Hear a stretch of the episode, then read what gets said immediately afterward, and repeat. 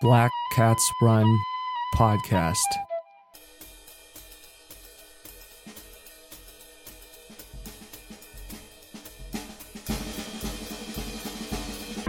I'm Tristan Black Ingersoll. This is Black Cats Run.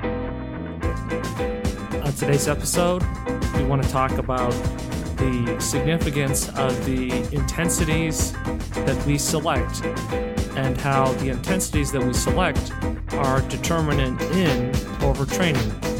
It seems simple, but the problem is is we oftentimes are confidently selecting and distributing training intensity and failing to recognize that as overtraining.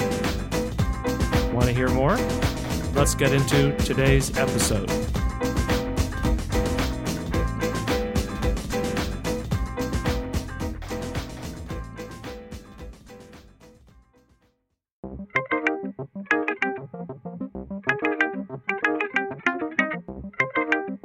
Something that I have been looking for is trying to figure out what is the point of friction. And by the point of friction, I mean where is it exactly that we are sort of breaking down in our attempts to kind of move our understanding of how to train um, and improve at different things.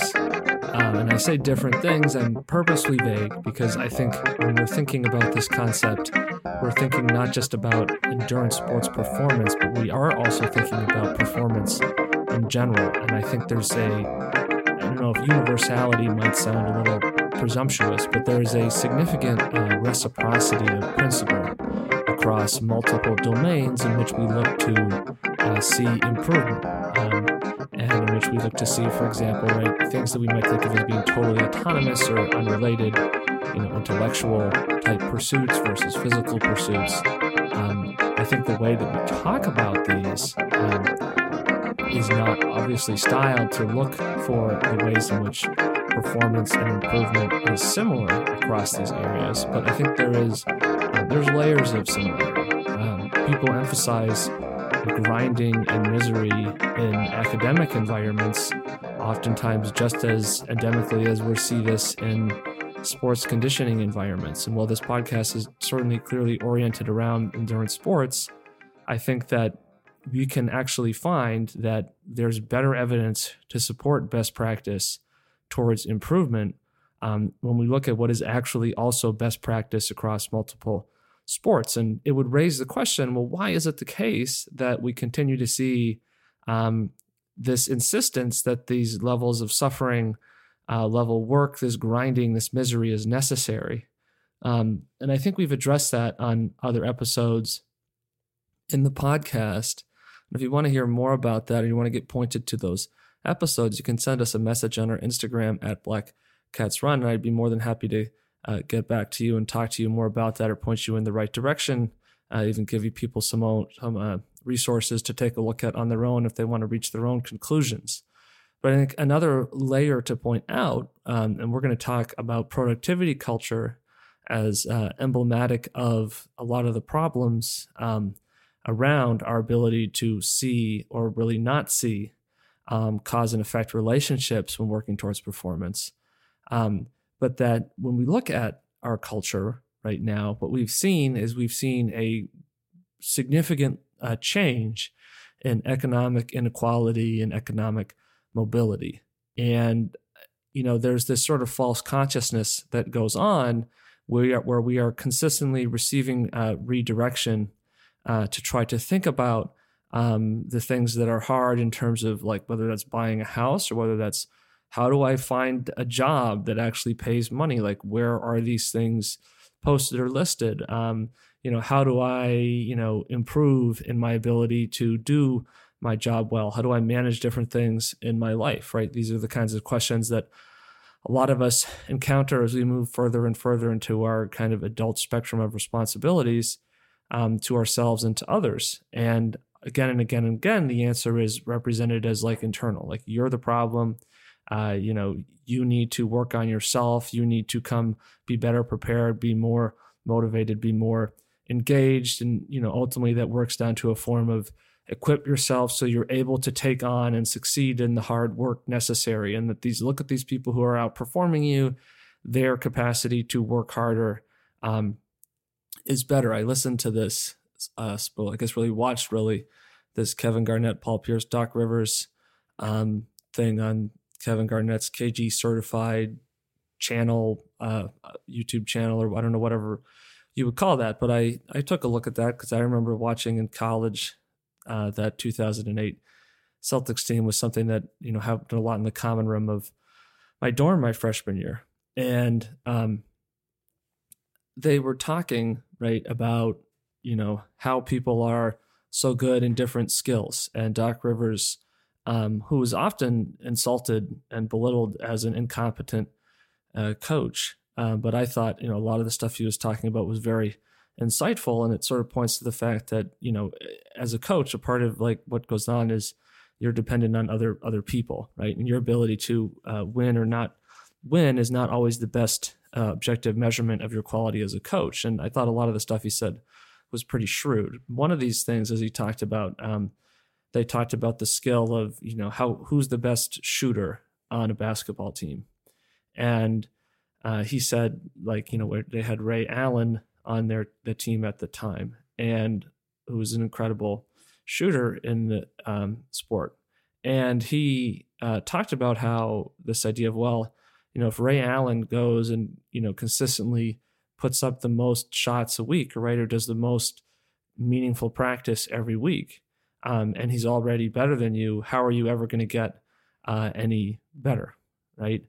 You know, and I think uh, any better relative to Ray Allen, to be more specific. And I think that was really um, interesting because if you apply that principle outward, right, a lot of how would we then interpret that, right? Some of us might interpret that as, oh, I need to work harder. But a better question would then be, well, isn't it the fact that Ray Allen is very good at this? And a part of the reflection of being good at it is he's put himself in this position of strategic advantage where because his proficiency is so high, the level of practice that he can do while still working within proficiency instead of reaching the point of overtraining is also uh, very high as well right and so how do we think about that concept right how do we interpret this kind these kinds of examples um, and then what kinds of conclusions do we reach from this stuff, I think is a big part of what's going on. And identifying again, right, that what is that level of proximal development? Like, presumably, Ray Allen is doing that much shooting because that's what's necessary for him to feel that he's right. I don't know whether, obviously, I do not know Ray Allen, but so I'm going to make an inference um, that, right, presumably it's a level to either believe you're maintaining or a level that's leading to improvement, right?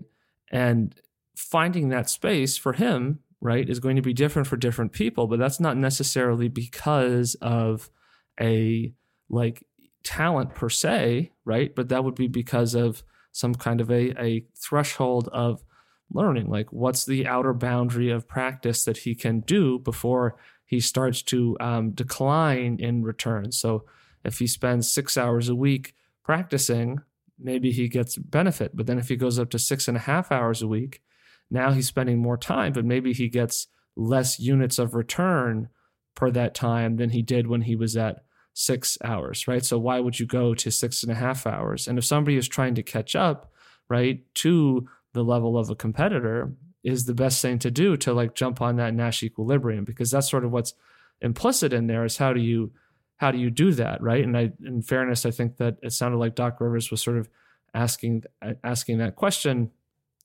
I think that's the right question to ask, right? Because at the same time, we do see people overtake other people in skill and ability, and we do see people catch up, right? So maybe in the short term, right, it would be difficult to do that. But then the, the like, if the implication is, well, you need to be able to get to the point where you can do as much practice as Ray Allen, right? Well, so then what's the threshold that you need to critical threshold for work?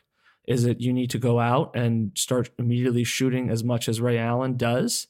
Is that going to work for you? Probably not, right? You probably have to identify, you have to look at Ray Allen's practice, right? In this case, literal practice and figurative practice. We have to look at Ray Allen's practice and you have to say, okay, so if he's working, he's working towards, right, a boundary of proximal development, right? He's practicing a lot, but he's practicing proficiently. And this is a really easy example to, to emphasize the concept that he's practicing proficiency, right? So practicing proficiency, and we should say practicing with proficiency, and his practice is proficient, right? So there's three ways in which we can think about the use of the concept of proficiency here, right? And it's very easy to measure proficiency in this context because um, the goal is to make baskets, right?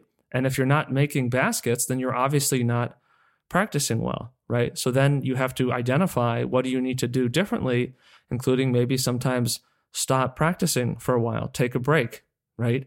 If you're a professional basketball player, I'm not a professional basketball player. So I don't know this, I suppose, for a fact, but I'm going to assume that this is true because I couldn't see how it'd be otherwise.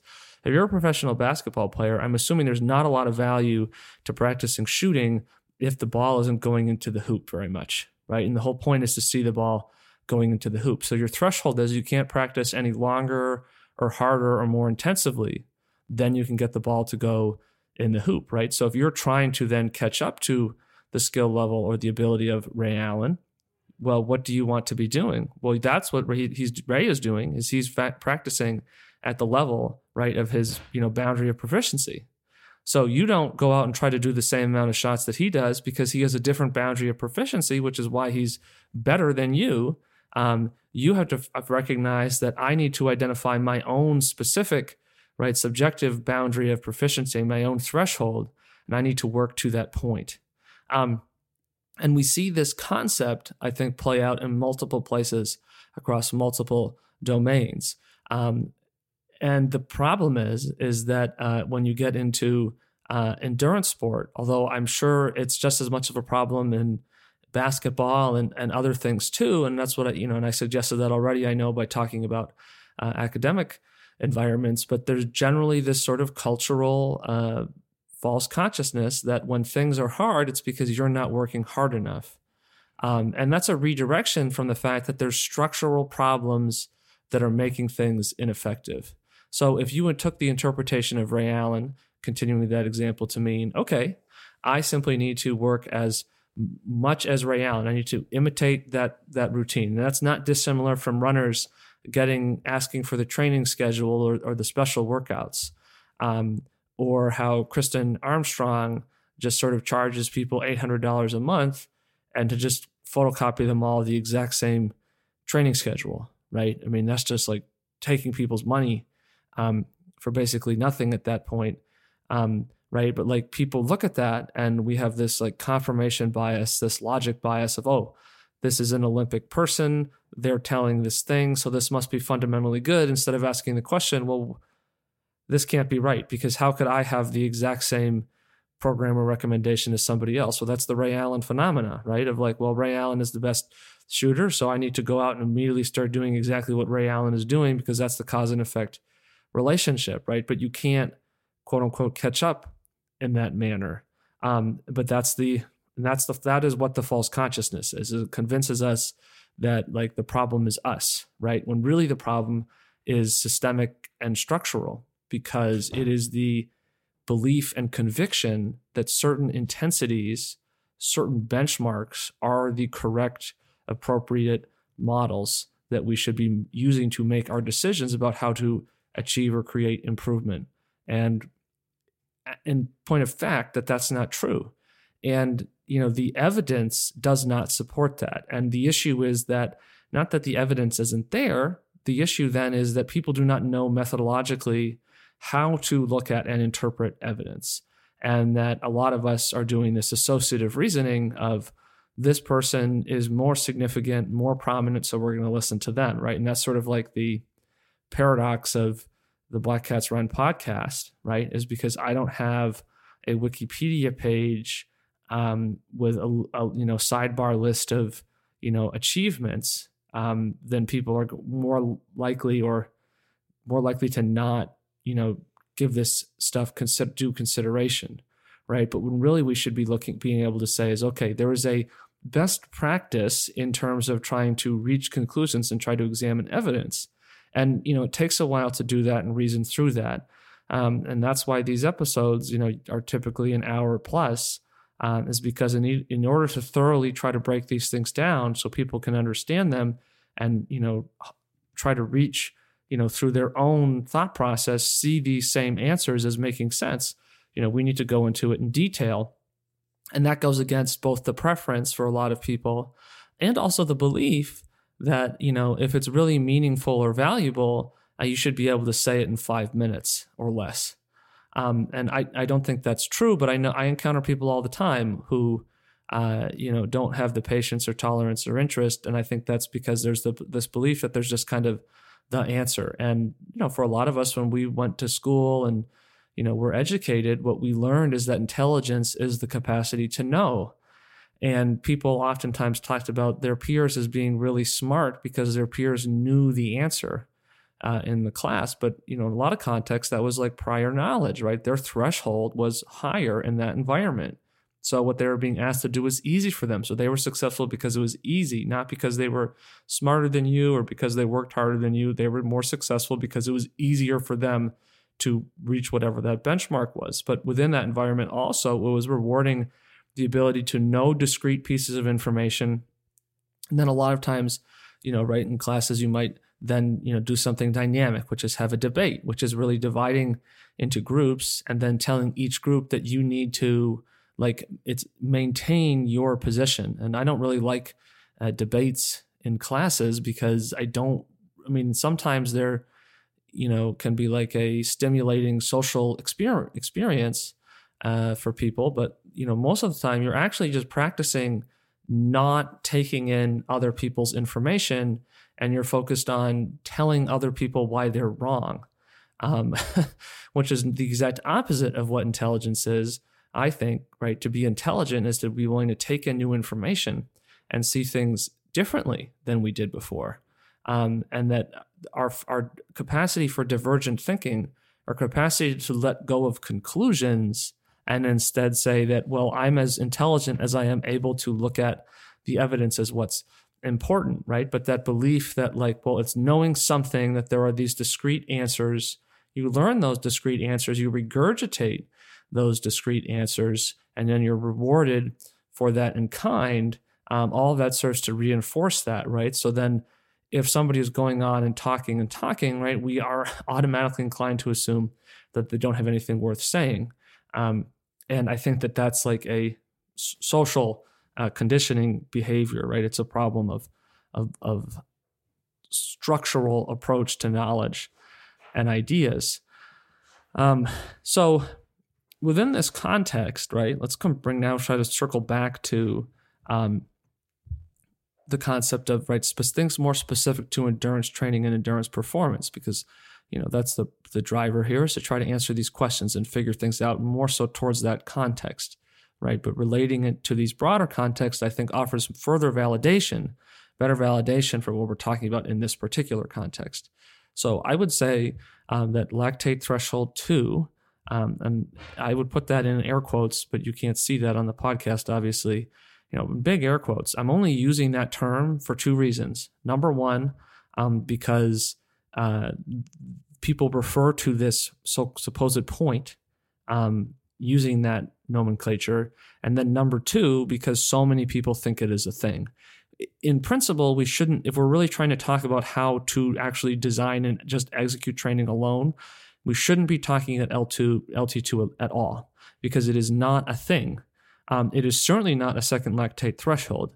I mean, the real argument for this being another point um, is the critical power concept. Okay. And we can get into that in a little bit uh, to clarify.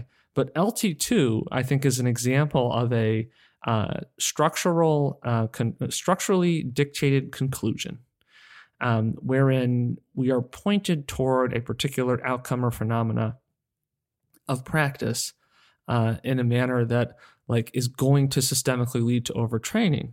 Okay, it's going to systemically lead to overtraining. So I got a really good uh, question um, the other day, and the question was. Um, thoughts on FatMax and how to optimize uh, different sources of energy during exercise. Um, so I think this is a really good question and a really interesting question for probably more than one reason, but let's focus on one particular thing, right? So, like in this question, we're wondering about um, this idea, right, of a metric or a benchmark. And a website that I particularly despise is INSCYD, all caps. It's like I N S C Y D. I don't really care if I'm spelling that their their thing correctly because that's not a real word. A and B. Um, I don't agree with any of the stuff they basically have on their site, and I'm not being paid by them to bring them up or try to refer people to them. Um, but I'm sure, like if you're in cycling uh, or triathlon culture, if you're in those spaces, um, you've perhaps heard of these people. Um, and I make it sound so nefarious, these people, but you've heard of this group or this coaching brand or coaching business or whatever. Um, and you know, good for them for you know having some success with their business model. But this is not a you know business you know practices podcast. This is a training practices podcast. Um, and so we're going to be critical here. So they talk about a variety of different benchmarks and a variety of different points, a variety of different intensities. And when you look at their material, you start to get the impression that, okay, there's all these different things that are going on, and I need to be training up each of these different things. And it really focuses on this kind of like, I don't know if energetics is quite the right word or not, but I'm going to use that term here. This sort of energetics idea, right? Of there's like, you know, glycolytic flux and VLA max and fat max. And, you know, right, you'll notice that a common denominator is that we're, you know, using a lot of terminology that, you know, doesn't invite a feeling of competence from the audience, right? So right away, structurally, that is putting um, the sort of, uh, you know, seller, right, the marketer or the coach here in a position of power because they're establishing that, you know, they have access to the you know divine knowledge, the uh, you know the cult of secrets here, and you're just the neophyte, and you're going to basically be dependent on them to tell you what's going on. But it also implies through the veneers of legitimacy, you know, pictures of elite athletes, you know, aesthetics of presentation, you know, esoteric and inaccessible language, which oftentimes we sort of, for lack of understanding, assume to be, uh, you know, very correct um, because it's, it's sophisticated and, and unapproachable for us, um, you know, without a great deal of, of work, right? And if you're somebody like me and, you know, you like to look at this stuff out of curiosity and you start to dig into it more, you start to realize that a lot of the stuff they're asserting is not substantiated. Um, it's, you know, a bunch of BS um, and it's just kind of absurd. Um, and sometimes when you read it, you can actually realize that they're sort of like acknowledging uh, that some of these things are not distinct, but then they just go back to insisting that they are distinct, right? I mean, what's their end goal, right? Their end goal is to, you know, get, um, you know, X amount of revenue, you know, every revenue interval, right? Um, you know, not to pursue some absolute like optimal understanding, right? The understanding is optimal to the extent to which the revenue response from their business model is optimal, right? So, Fatmax, circle back to that. Okay. So, Fatmax is basically the same thing as uh, LT1. Okay. And let's say LT1. When I say lactate threshold, uh, I mean LT, what a lot of you, um, I say you because to differentiate, because I don't think of it like this, right? So it can't be me, it must be other people. So for what, for what perhaps you or other listeners might hear, might associate with LT1 um, I'm when I say lactate threshold, that's what I'm referring to. I can't refer to a second lactate threshold because you know my assertion, my argument here is it does not exist. Um, so I would say first thing, right, with this fat max idea, right, and how does that relate to LT one? Um, so Tim Noakes is an interesting article. You can find the PDF online. The title of the article is "What is the evidence that dietary macronutrient composition influences exercise performance, a narrative review. Really uh, interesting article. It kind of you know takes a look at some of the history of you know research that has led to some of these current current paradigms, and in particular, um, we have this paradigm of higher end performance is driven by carbohydrates, and there's a huge portion of like the sports uh, fuel sports supplement uh, industry is about like different carbo sources of carbohydrate intake. And the assumption is, or the what is put out there is this idea that in order to run fast, we're doing this off of carbohydrates, and that when we're going really slow and easy, that we're doing it based on um, fat metabolism. And so that we need to make this distinction between these two things. So the problem with this uh, concept is number one, um, the reason why people think that there's this dichotomy like this is specifically due to the fact that there is a errant conception of this shift into carbs and that carbs are determinant um, for performance and high level performance as a result of you know research that was done poorly. And i think that's basically one of the major things that Noakes is trying to elucidate in that review of you know the past history of research on carbohydrates is trying to show that you know a series of incorrect and flawed conclusions based on um, you know studies that were either just interpreted incorrectly or where there were problems you know later you get into more like structural confirmation bias in the study design because people feel that they've already identified carbohydrate situations as being paramount right? And you know it's the whole thing where people say studies show that blank um, is usually a good sign of like probably a lack of meaningful understanding on the part of the speaker um, because it is it's just not that people don't just do a study and then like clearly simply evidence a given conclusion. Um, and so when we're thinking about this concept of you know fat max well that really only makes sense there's a fat max if there's this like switching effect where we go from fat to carbs but that belief that that's happening is a construct of the literature okay? And the problem is it seems to be right sort of reinforced experientially. Um, but my understanding of the literature is that we don't really switch between fats and carbs in the way that it has been popularly represented, what's happening is there's a decline in efficiency when we get over lactate threshold, and um, you know that's reflected by the point at by that being the point at which we experience the onset of blood lactate accumulation. And this declining in efficiency is happening because we aren't making use of the available lactate uh, because we've exceeded the current capacity of the mitochondrial reticulum, right? So the other problem is that the is this is compounded by the belief that lactate production is reflective of, uh, you know, sugar carbohydrate uh, utilization. Um, and that therefore, right, like we're getting to this point, and that this is where we're really going hard, and this is where we're going faster. And this is where we have all this lactate. And so we must be really doing this, all this stuff driven by uh, sugar, by carbohydrates. Um, and I don't think that that's really true because I think what's actually happening is that we're producing lactate uh, in some sort of structural relationship. Uh, we're producing lactate in relationship to the demanding increase in intensity. But until we reach that lactate threshold, we're not going to exhibit an increase in blood lactate concentration. Why? because we're utilizing that lactate. Okay. And now some people might look at this and say, okay, so really what you're saying is we're using carbohydrates all along. What I'm saying is that's not that's not the point, right? The significance of whether we're using carbohydrates um, or fats is not the significant thing.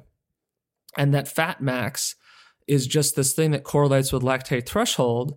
And so, hey, when you study lactate threshold, you're going to find it to be a, a point that seems to be indicative or maybe a little bit predictive of performance.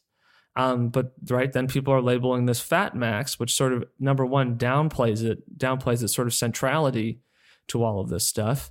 Um, but additionally, it like structurally is going to um, you know feed into these patterns of, of of misconception, right? And so then it becomes this like idea, of okay, you know, this is all about uh, energetics or my energy systems and you know i need to work on this energy system and then if i'm struggling it's because of that energy system um, and then like there's this so then you have this idea though that like well if you raise your fat max like those are the slow endurance athletes and that the strong powerful fast athletes are more uh, you know glucose sh- sugar glycolytic whatever blah blah so that's not that's absurd okay um, and I've said this on other episodes, but let's use this example again. Um, like 430 pace for a marathon is 430 pace for a marathon. It's not faster or slower if it was hypothetically fat max or or VLA max. Additionally, like most of us are going to struggle to ever run a mile in under 440 or in 430 ever. Period. Like most people aren't doing this point blank, right? And yet we know that people can do this for 2 hours, okay? So people can do this for basically 2 hours, well, what does that suggest about our concept of, you know, fats and carbs and and whatnot? right? Because there's this also this people, and they also assert in this fat versus carb transition, you know, fat max, VLA max, glycolytic flux, uh, you know, space paradigm that, you know, well, you can only really do your best at that point, right? But it's like, but people are able to run 430 pace and be under this so-called fat max, right? So I guess this idea then that like, oh, if, but then it's like, oh, if you're training to run a mile in 430, right? Then we're telling people that's glycolytic. Yeah, but but then some people are training to do that at fat max, right? And then nobody's really explaining that or talking about that. Um, and we sort of and that's a part of like our our concept that people really can't improve very much. Um, that most people aren't going to really exhibit much uh, improvement. And I've said many times that I think the reason why we're not seeing a ton of people exhibiting significant improvement is because of the the problems in the training approach, right? Like one of the things that I'm trying to emphasize heavily here is the belief in lactate threshold two being a thing. Um, and like the so really what's happening is just that like it's not fat max at all.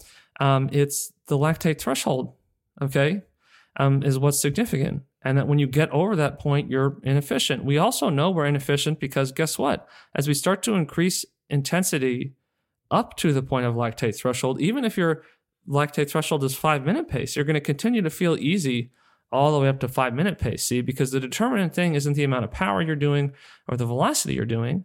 The determinant thing is the degree of efficiency.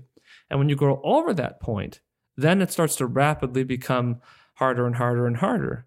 And then people go like, oh, but then you get into the heavy domain. And I've said before that like a non linear exponential function is still a constant mathematical relationship you know and our experience of fatigue is subjective to the brain right that's subjective to the central governor so the governor is increasing uh, the response of fatigue over the point of lactate threshold. Why would it want to do that? Because we've uh, crossed over the point of efficiency.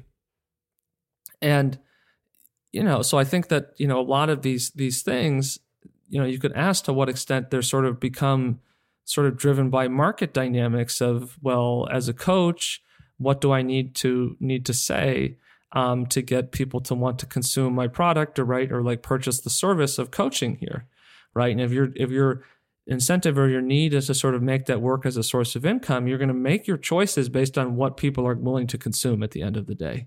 Because if you don't produce training advice that people are willing to consume, then things aren't going to be effective. And you know, as we're going to show, right, this is why we're so susceptible to overtraining practices, is because in general, I think that we have this um, cognitive psychological issue where we're not good at making choices. Uh, we're not good at knowing uh, what works. And you probably and any of you listening can probably think of multiple people that you know you know family members close friends acquaintances people you work with who you're probably consistently flabbergasted by the kinds of choices that they make.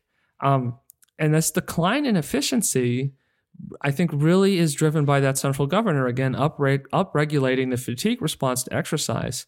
Um, when we lose that metabolic efficiency that corresponds with accumulated blood lactate, and that you know it sort of suggests that like the brain is sort of more or less not concerned about how fast we're going or how much power we're doing. It's concerned about how metabolically efficient we are because we like our body has evolved to survive on a day-to-day basis in a you know not to sound too Hobbesian, but in kind of a state of nature type environment, right? Um, not in a like environment where is it possible to exercise enough to not be you know overweight because you know of just the food calorie abundance that we now live in in this post uh, kind of post-industrial food apocalypse or whatever.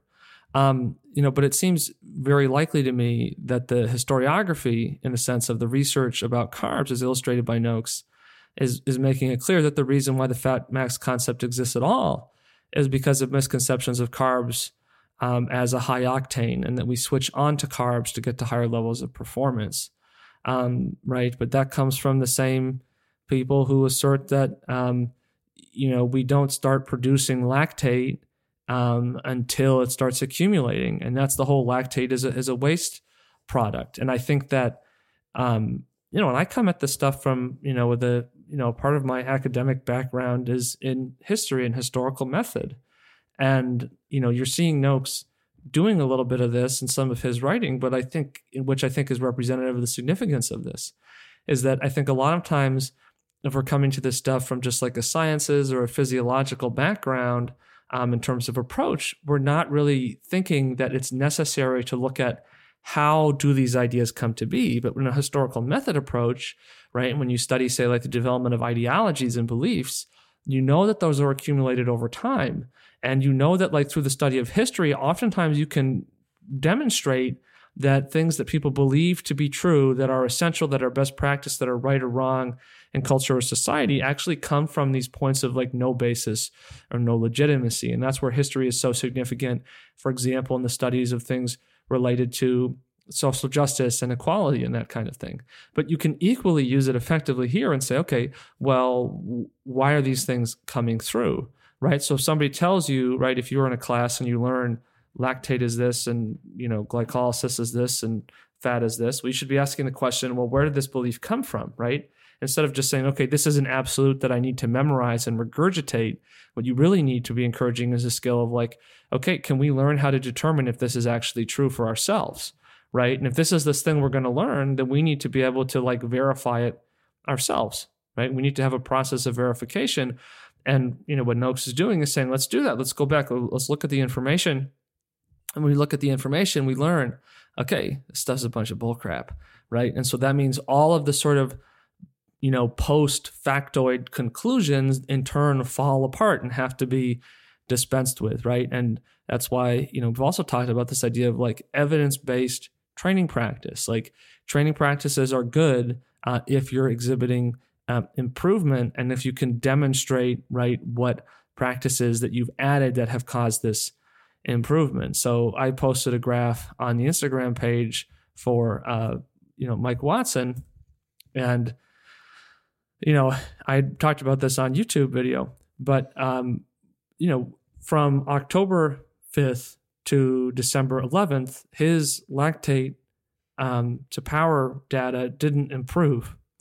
Um, but then in just a four week interval, he showed a significant improvement from changing to, okay, going to try to specifically identify and work towards more of this lactate threshold kind of intensity. And that would be an example of the data supports that conclusion. Now, if right we continue to go down that direction and then we say, okay, now we're not exhibiting the improvement, then we would say, let's re-strategize. And then that's, you know, a, another layer of concern, right? Is how do you effectively re-strategize? How do you better determine what's the most uh, effective? And if you look at the book uh, Easy Interval Method by Klaus Lux, I, you know, it talks about this concept too, right? It talks about this lactate threshold concept. And to my mind, evolutionary biology means the body must seek out points of efficiency. So, like lactate must be a preferred metabolite. Why would the body waste all of this process producing this thing all the time?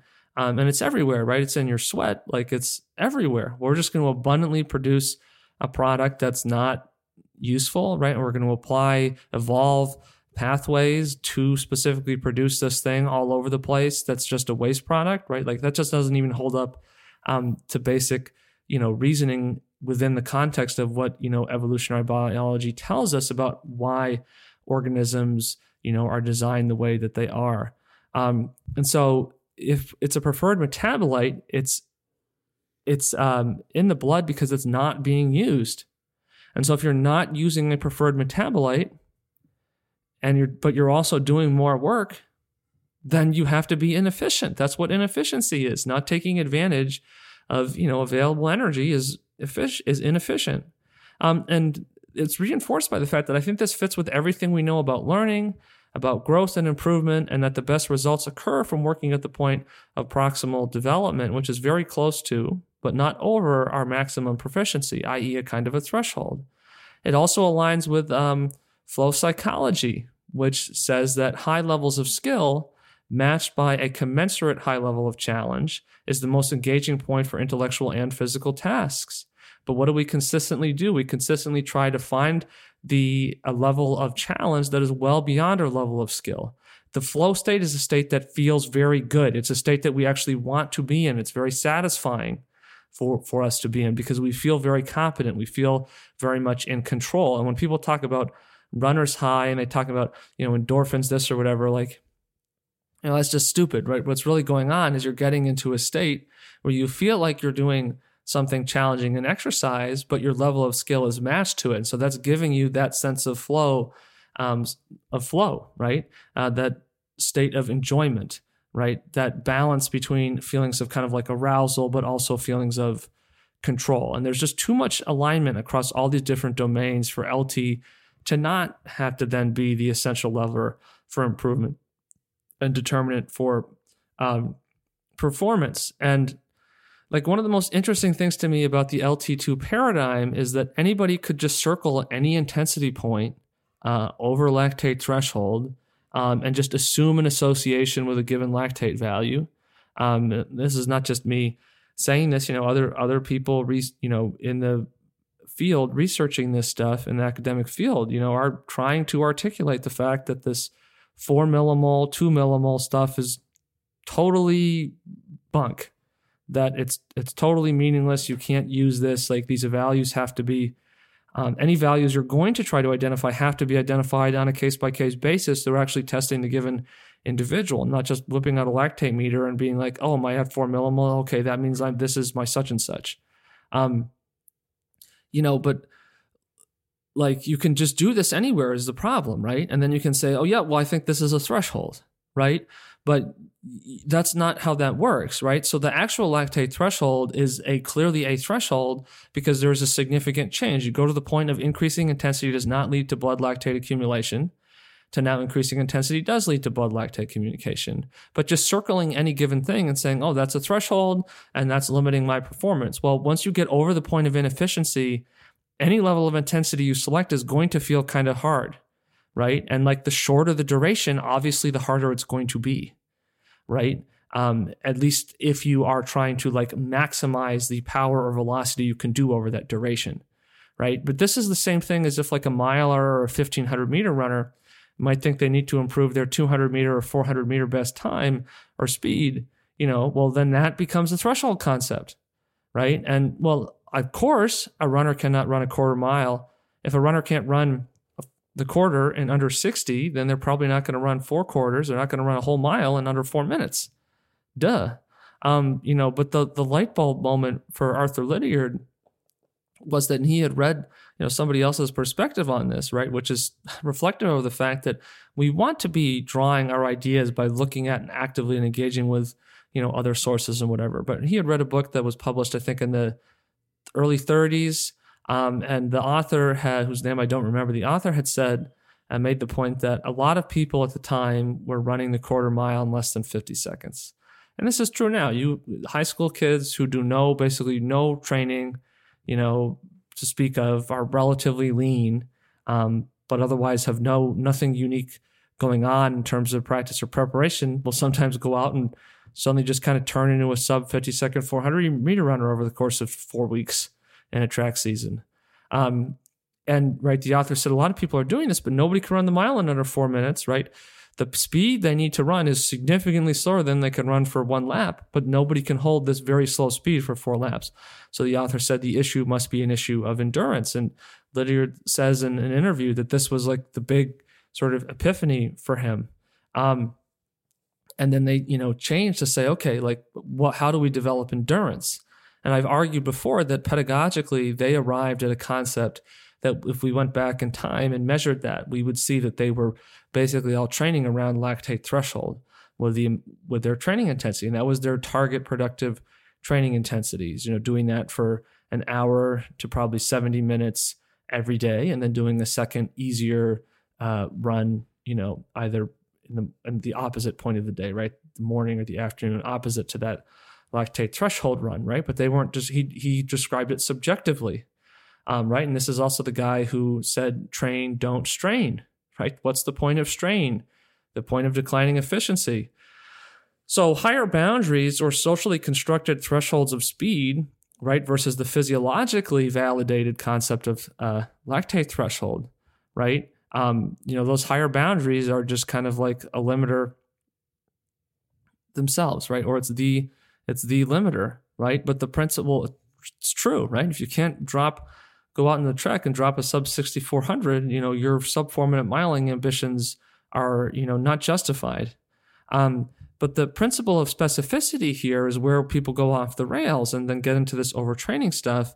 I think is because they look at this and they say, okay, uh, practice that um, that defined higher boundary, and the principle of specificity should not be interpreted that way. Instead, it should be interpreted as define the training practice which, when compared to all other possible training practices, is most impactful in exhibiting a change and the defined higher boundary, i.e., like what's the opportunity cost relationship of different training. Um, you know, otherwise with LT2 or critical power, since that's just another kind of personal best for a given distance, um, you know, how is that any more meaningful than just somebody taking their PR for 10 miles?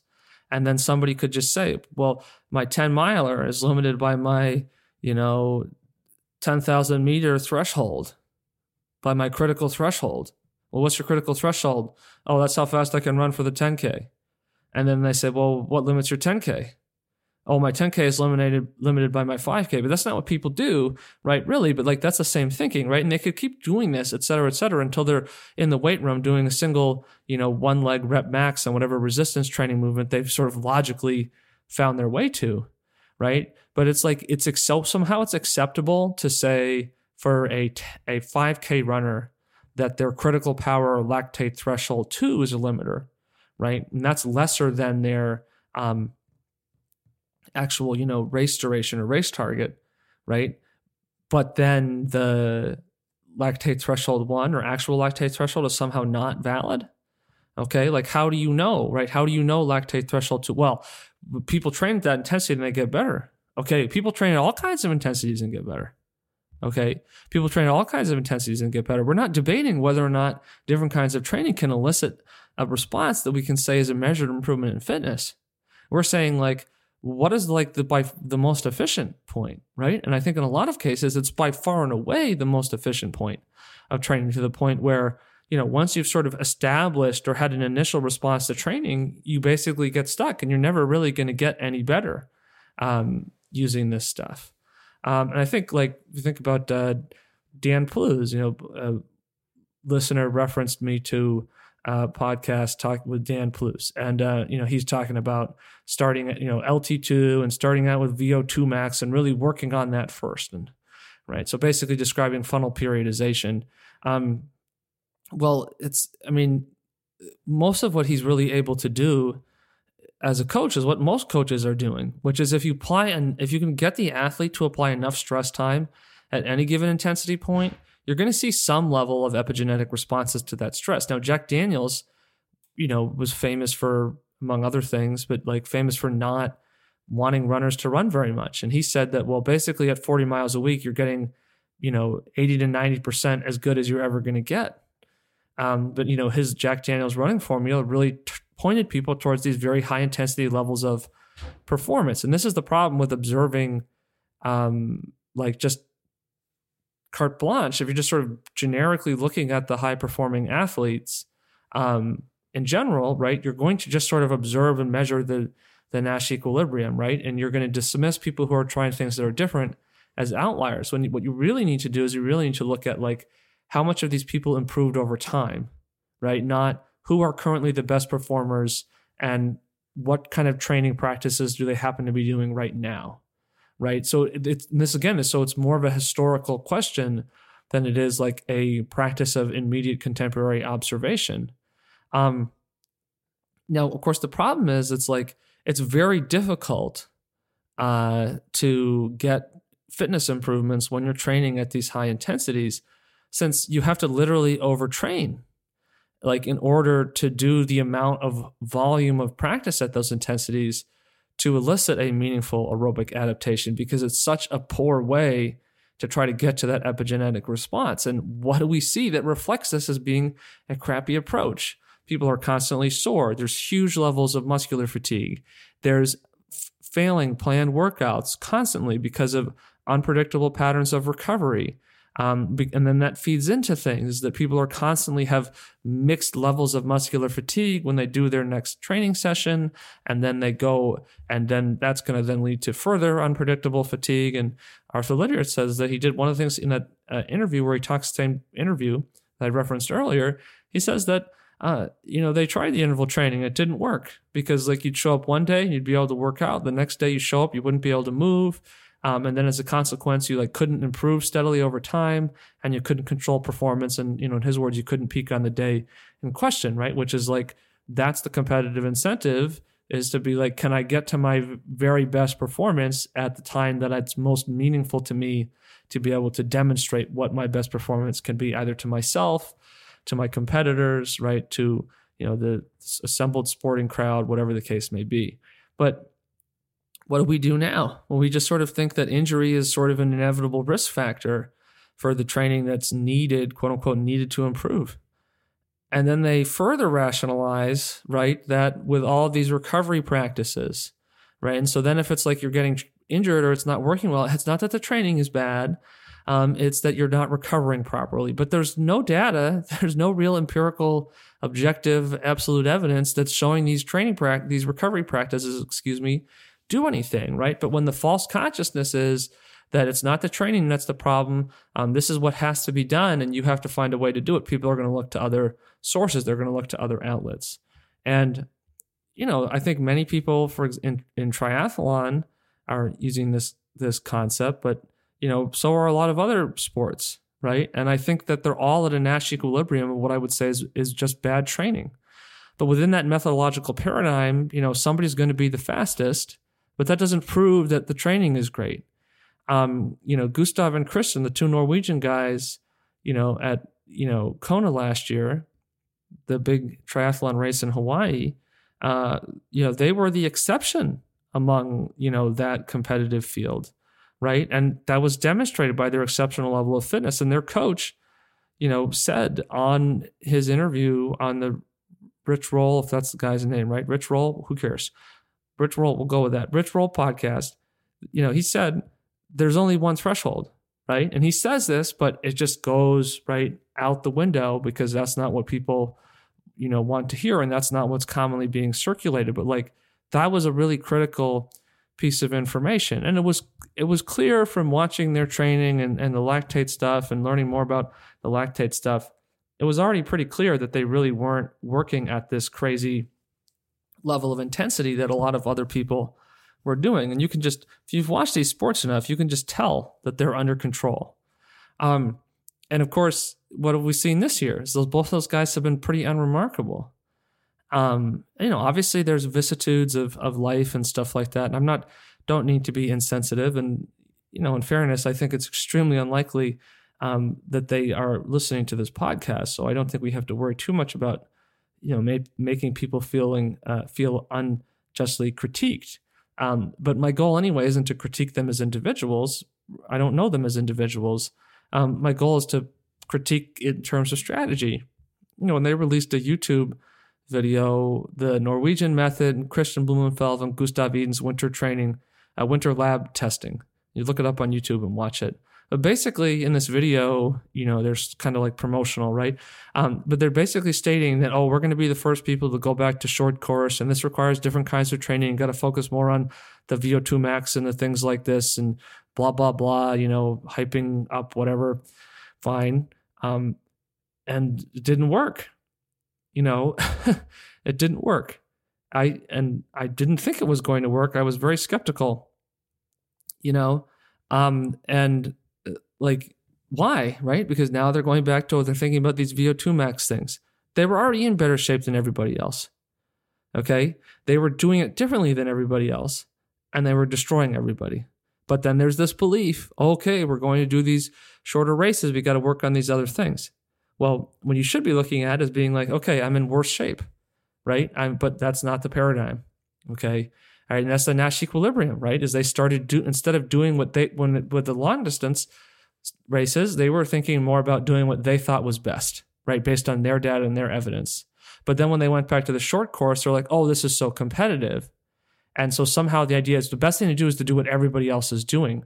But in a competitive environment, like if you do what everybody else is doing, you're guaranteeing that you're just going to blend in to the herd, right? That's the effect of that Nash equilibrium. You need to look for a strategic advantage with this stuff.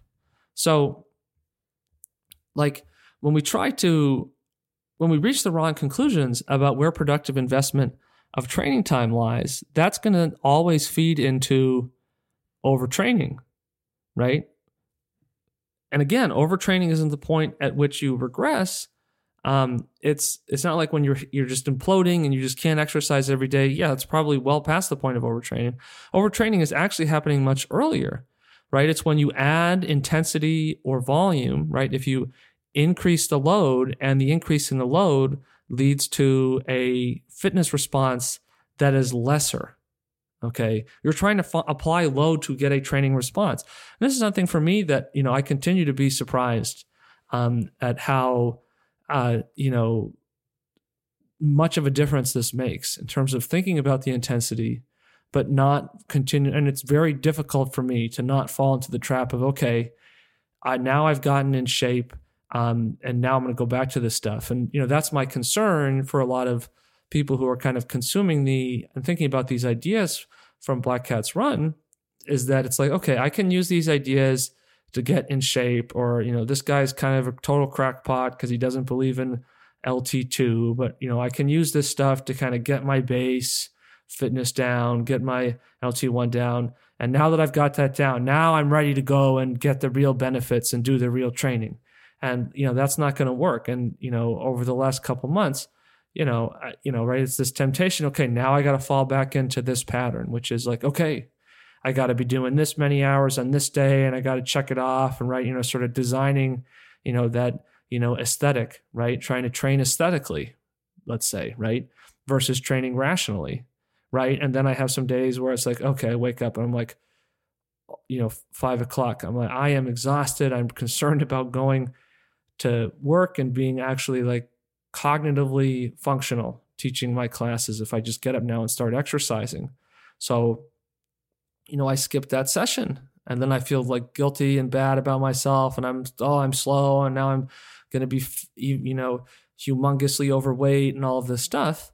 And then I come back and I go to do, you know, a training session. Okay, time to all right, let's do LT2 and that I mean sorry, LT2 blah. I do LT 2 days later and then I feel great. I'm like, what am I worried about, right? But I still, it's a it's a constant internal struggle because it conflicts with a lot of stuff that we've been programmed to do, programmed to think, and we also just don't have very good tools for um, comparing different training strategies. And or we don't really want to put the cognitive investment into doing so. Or since ah, i already basically know how to train i'm really good at training. I know how to train better than anybody else i know. So therefore i don't need a lactate meter and I don't need a stride pod. And it, don't use this stuff if you don't want to. But you can't tell me that um, you're better, you're so good that you don't need data or that data couldn't tell you anything. I, I don't believe that. And I think everybody would benefit from that. And I think those of us who are the most confident are the ones of us who need data the most because we're the least likely to think divergently about our own training because the same concept of I understand how to train the best means that is also another flip side of that coin is like I, you know, don't need to think or reevaluate if my training is working or not because I just kind of know, right? And that becomes a really fixed mindset. Um, and high intensity is not a bad thing per se. Listen to our uh, episode on the speed merchant. I think you should do this stuff. Okay, that's the other thing, right? Is it's going to get whitewashed as oh, this is the anti high intensity. I, this isn't there isn't a dichotomy here, right? I'm not engaged in some battle against low volume. I'm not engaged in some battle against you know high intensity, right? That's a you know misunderstanding of the paradigms that are at play here, right? That's a misunderstanding of the paradigms right here. I'm not in that paradigm. So if you're interpreting what's going on in this podcast from a different paradigm, you're not going to get what we're really trying to communicate about here on Black Cats Run. Um, because I do think you should do that stuff. I just think the way people are doing it is they're using training intensities, these higher training intensities, to try to accomplish things that they don't really accomplish, except if you just chronically overdo them to the point where, like, if you can go week after week after week of torturing yourself and hating yourself every time you do a workout, and you can avoid getting injured or quitting, then yes, you'll eventually exhibit some sort of a response. But me- meanwhile, somebody else can be happily going along, loving life, and just be getting way better than you, way faster without any of that torture. Um, like when, for example, right, Dan Plews talks about VO2 max, so we got to train to improve the VO2 max. And I'm not the only person who thinks this. You know, Steve Magness, you know, is also, you know, very clearly crit- critical or uh, inclined to critique the idea of training to improve VO2 max. Um, right? And that like that becomes a problem because it doesn't exist, right? Um, and it's not good practice to train to improve an abstract value that only exists and can only really be created uh, in these laboratory induced environments or these hyper experiential experimental environments, right? I suppose if you try to test it outside in some way. Um, but then it doesn't even exhibit 50% of the time. so you're measuring something that only man- can only manifest itself in a particular context and you know the probability you're going to measure it is you know less likely than a coin landing on heads when you flip it. Like how is that a good thing to be like oh yeah let's train that. Let's train that thing. Right? That, that you're just you know that's just a pipe dream. Um you know and it's not like we don't we do want to train by science we also don't want to train by science we don't want to train towards the scientifically defined things we want to train by measured improvement now, when you identify LT1, because you could turn, you could try to turn this back on me, right? Would be a rhetorical strategy and say, well, you don't think you should train by VO2 max, but then how do you think you should train by LT1? Well, because LT1 is like actually a thing. Like 100% of people will exhibit a point of accumulation versus, you know, less than 50% of people exhibiting a VO2 max. Okay. Um, it's also the case that, um, like you can measure right that change in efficiency in other ways right so you can show right that that efficiency is different because you can show in performance that you can drive this in correlation to performance 100% of the time okay unless the athlete shows up and they've overtrained themselves with like you know getting overzealous on long runs or like i'm feeling so good and like i said you know the idea of now i've gotten in shape using Black Cats Run stuff. You know, I've got my base down. Now it's time to move to the high intensity stuff, right? If you show up and you're totally cooked, um, by the time you get to your race event or your target, you know, obviously you're going to crap the bed, right? Obviously that's what's going to happen. So we got to stay away from that. That's not going to work.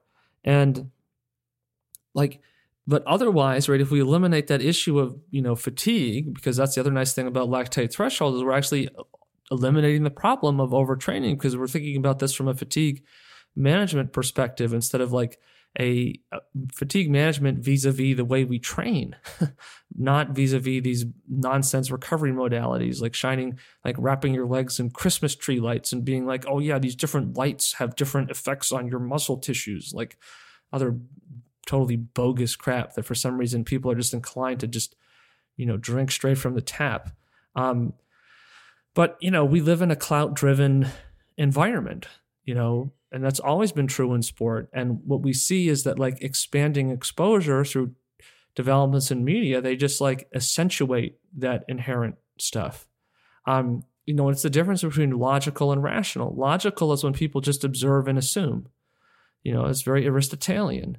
Uh, rational is observe, hypothesize, prove or disprove, and then improve right? And that's what we're trying to point people towards.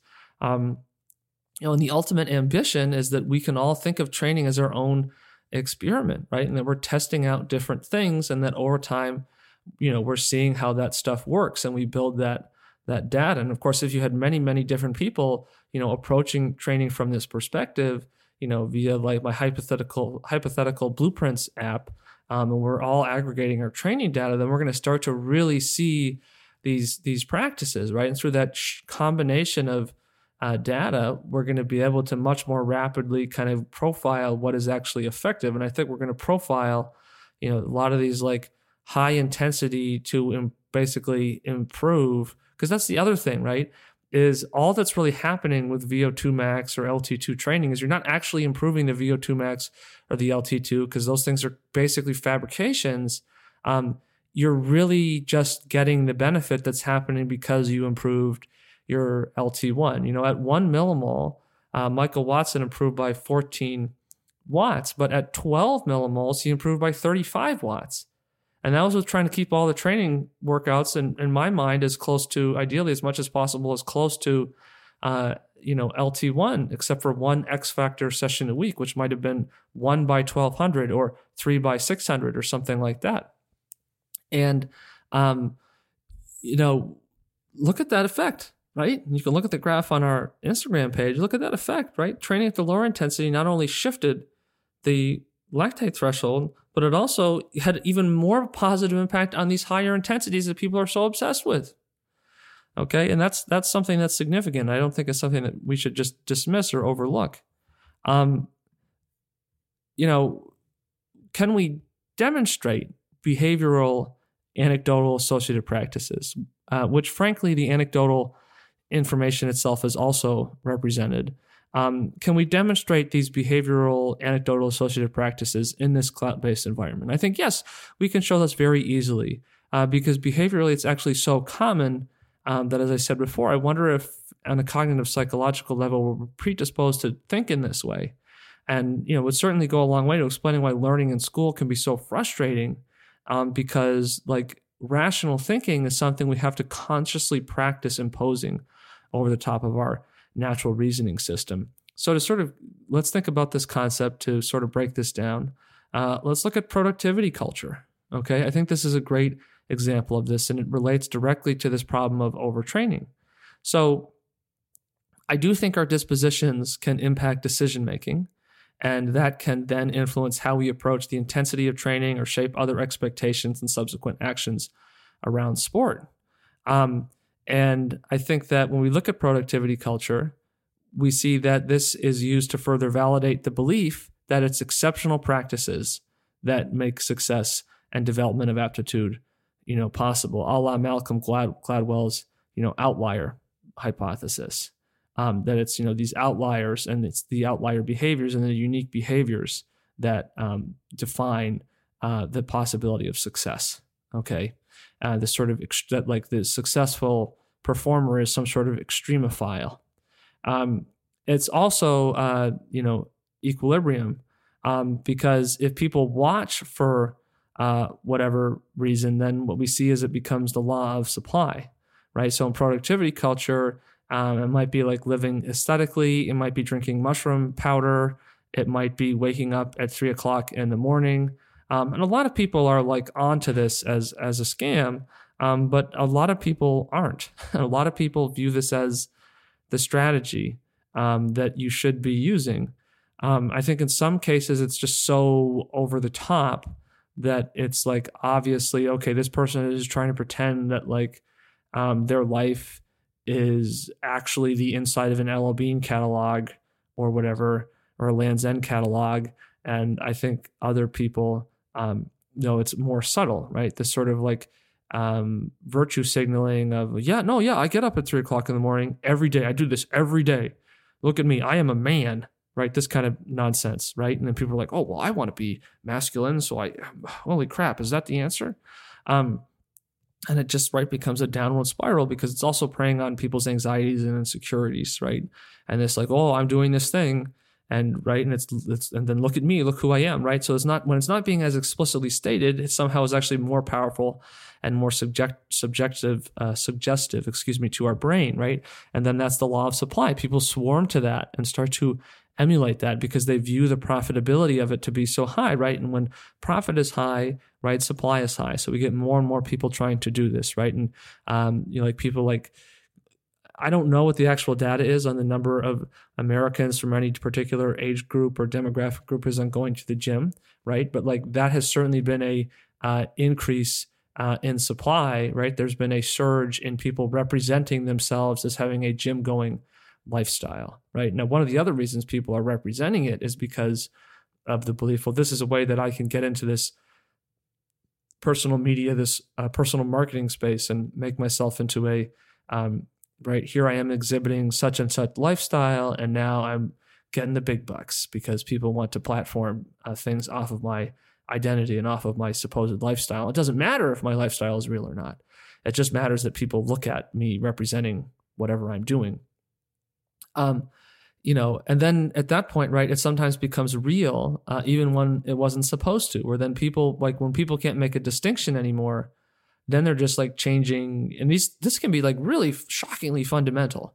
Uh, people might, you know, change all aspects of their style, you know, and socially, but their personal appearance, the clothes that they wear, the way that they talk, um, in order to try to emulate what they see because they're just so strongly suggestible Ray um, regarding uh, these, you know, looking at these people and envying slash resenting slash hoping to attain whatever that thing is that they imagine that they they have attained. And whereas maybe those people, it's an act of like uh, performance art, performance marketing art, or whatever. Um, then other people start trying to live live that out, right? And it's kind of like shows the power of popular culture in terms. We're oftentimes dismissive of popular culture, but it's really really powerful in shaping a lot of our habits and i see this a lot with athletes um, you know athletes that i talk to now athletes that i've tried to work with in the past um, and i'm sure this will always be an issue right of like this you know sense of this comparative sense of what are other people doing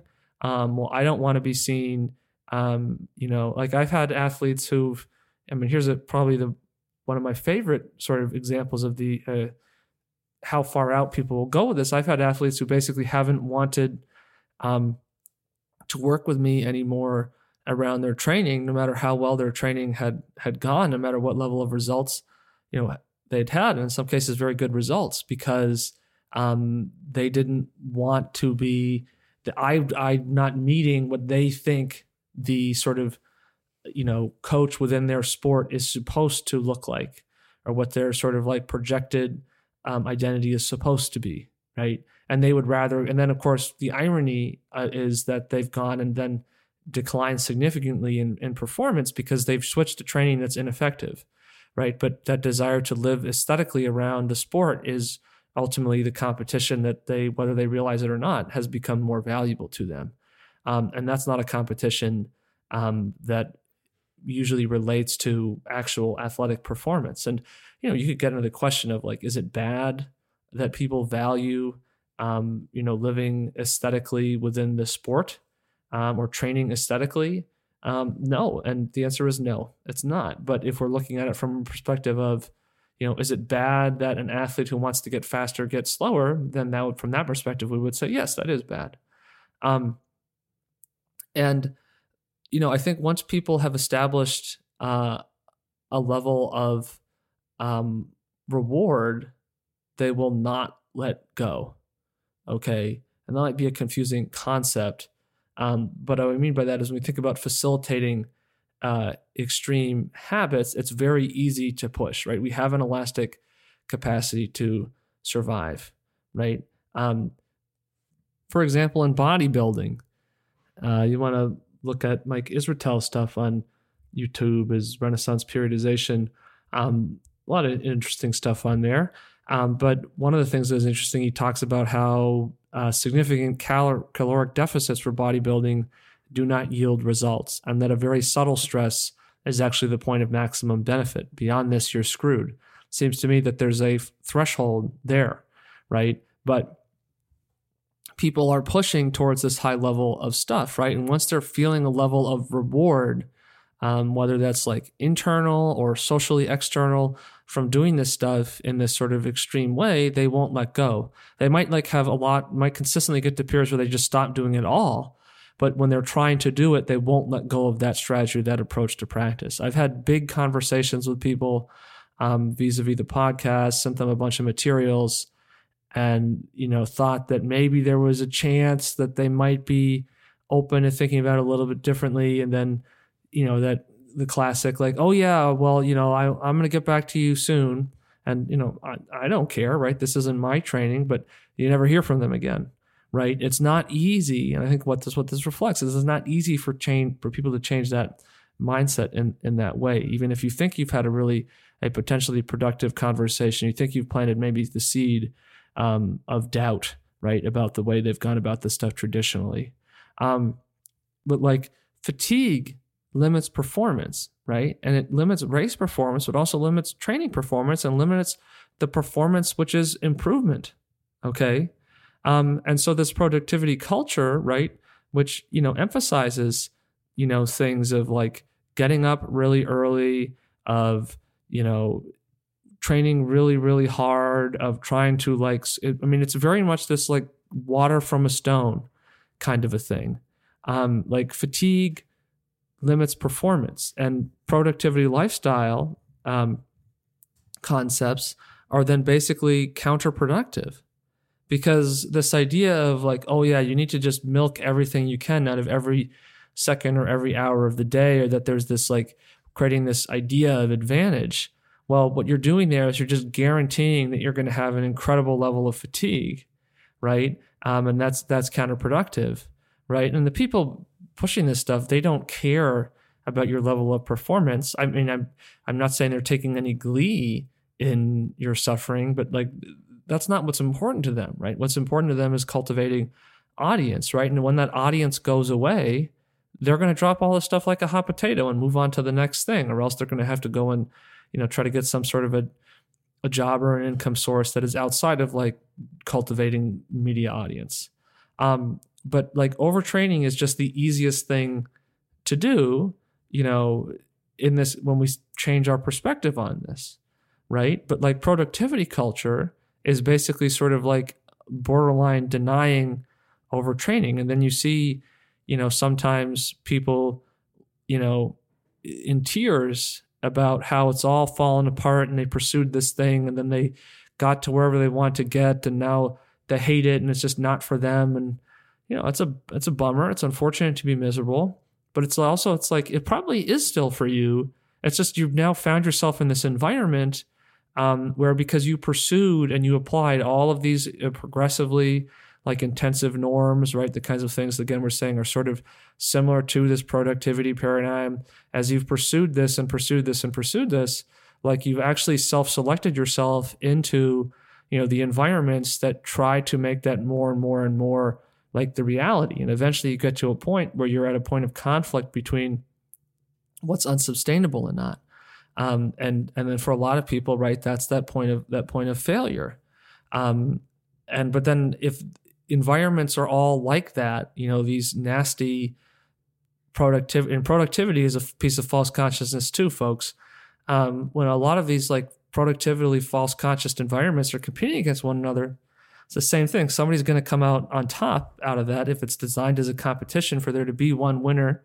Then somebody's going to be come out on top. That's not proof of concept all that shows is that if you take a bunch of people applying, you know, if you roll the dice, right, and one dice comes up with number one, and you said whatever dice up comes up number one is the winner, that doesn't prove that that die is any different than any other die, but that's oftentimes about the level of sophistication that we see in, in our, our conclusion region.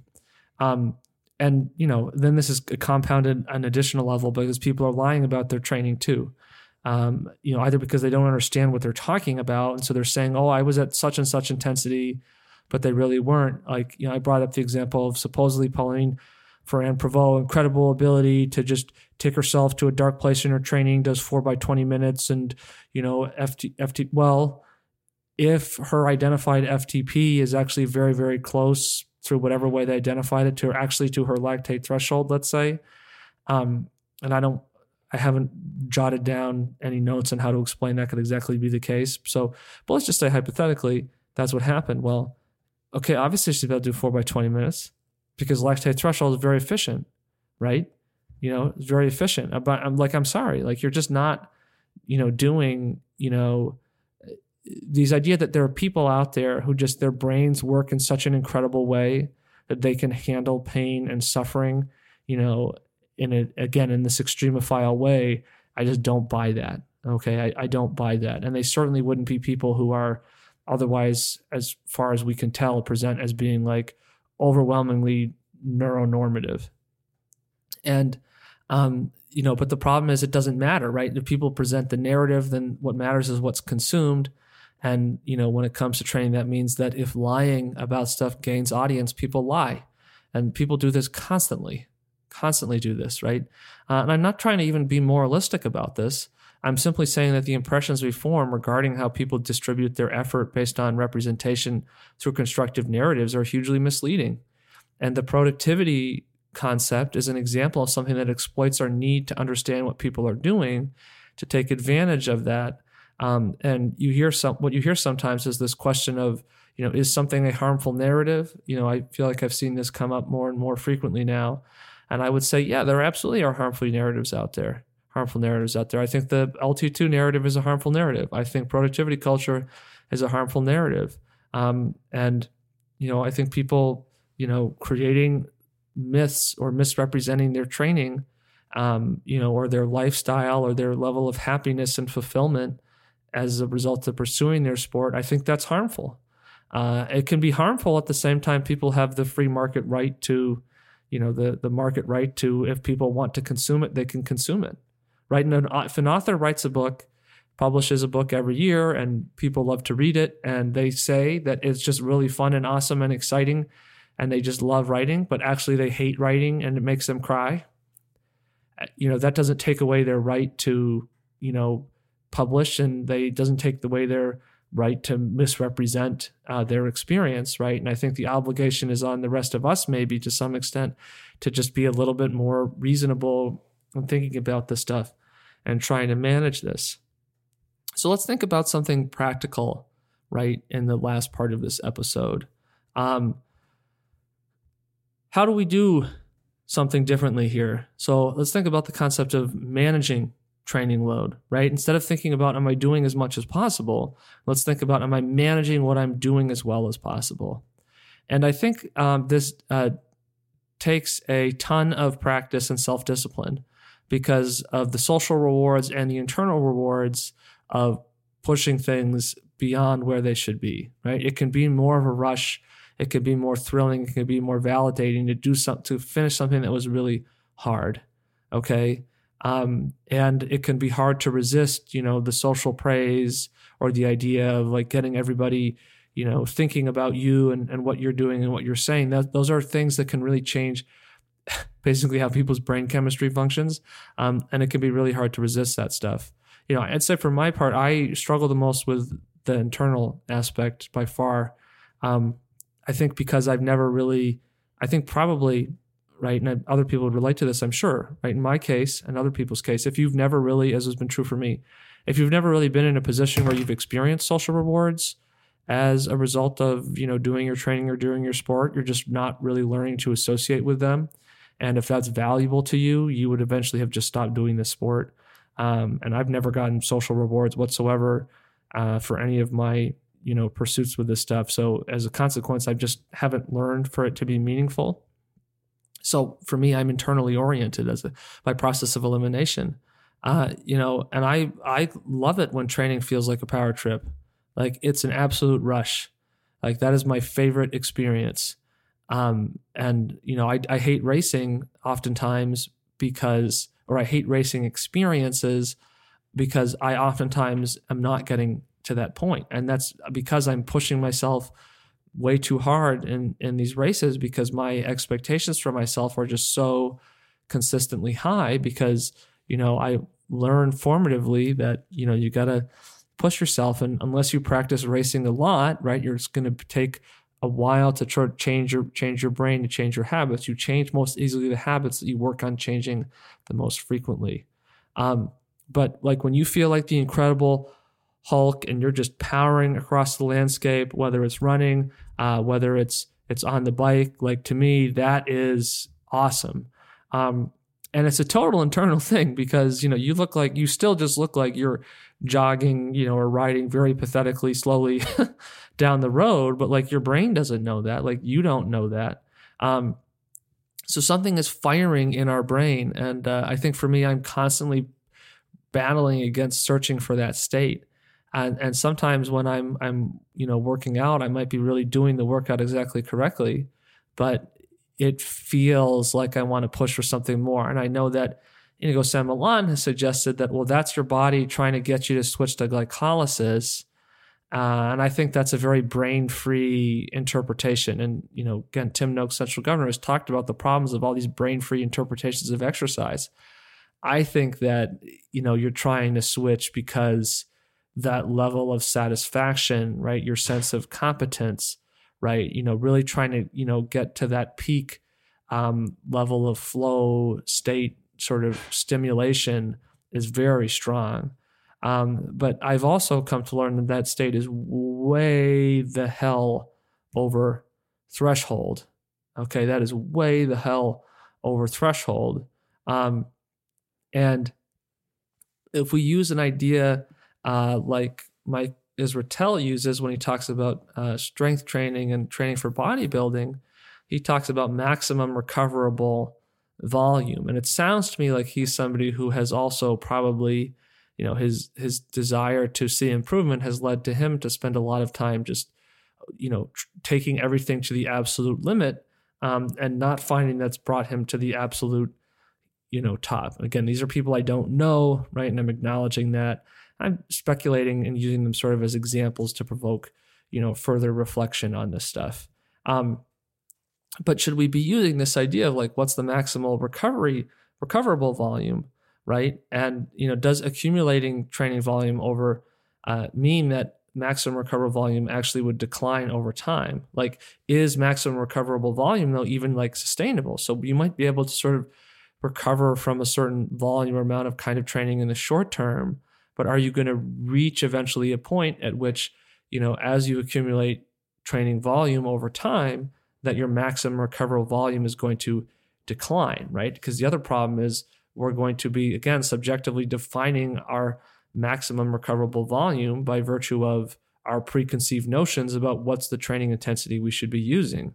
So in endurance sports, right, you know, training also occurs and there's clearly this tipping point. And I would argue that endurance for sports, it can be sometimes shockingly easy to go over that maximum recoverable volume line. So how do you know if you're not over that line? Well, if you're like Michael Watson, you know, you train for 4 weeks and you're feeling good and you're feeling strong and you have positive engagement with your training sessions and then you remeasure your, you know, your your standard test and you see, ah, that's an improvement. That's a big improvement.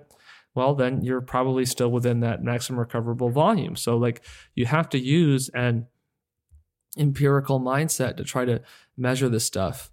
Um, and then, you know, that then feeds into the concept of rest and thinking about what rest actually means. So rather than think about rest as the opposite of overtraining, let's think about rest as something that the greater our need for rest, the more likely we are to be overtraining, that we don't use rest in order to allow ourselves to train at these high intensities, but instead, right, our feeling of fatigue, right, which is what drives that desire, that need for rest, is the sign that we're overtraining. And for a lot of people, this is a big paradigm shift that if we're at the point where we're experiencing fatigue, muscular fatigue within the training sessions, or especially or and especially outside of them, we are already past the point of overtraining. But most people feel that, you know, as was said, you know, represented in the Jim Ryun story, that it was only once the workout started to get hard that we felt like the training had actually begun. Thanks for listening to today's episode. If you know anybody else who would enjoy this kind of deep, abyssal diving into consideration about what drives and shapes training and performance, especially for endurance sports. can recommend them to check out the Black Cats Run podcast. You can also check us out on our Instagram page at Black Cats Run. Send us a message if you have any questions, if you have topics you want to hear us discover, if there's something that we've said here that you think is just wrong and you have some evidence that you want us to consider and review, we'd be happy to hear from you. Thanks for listening again, and we'll catch you next time.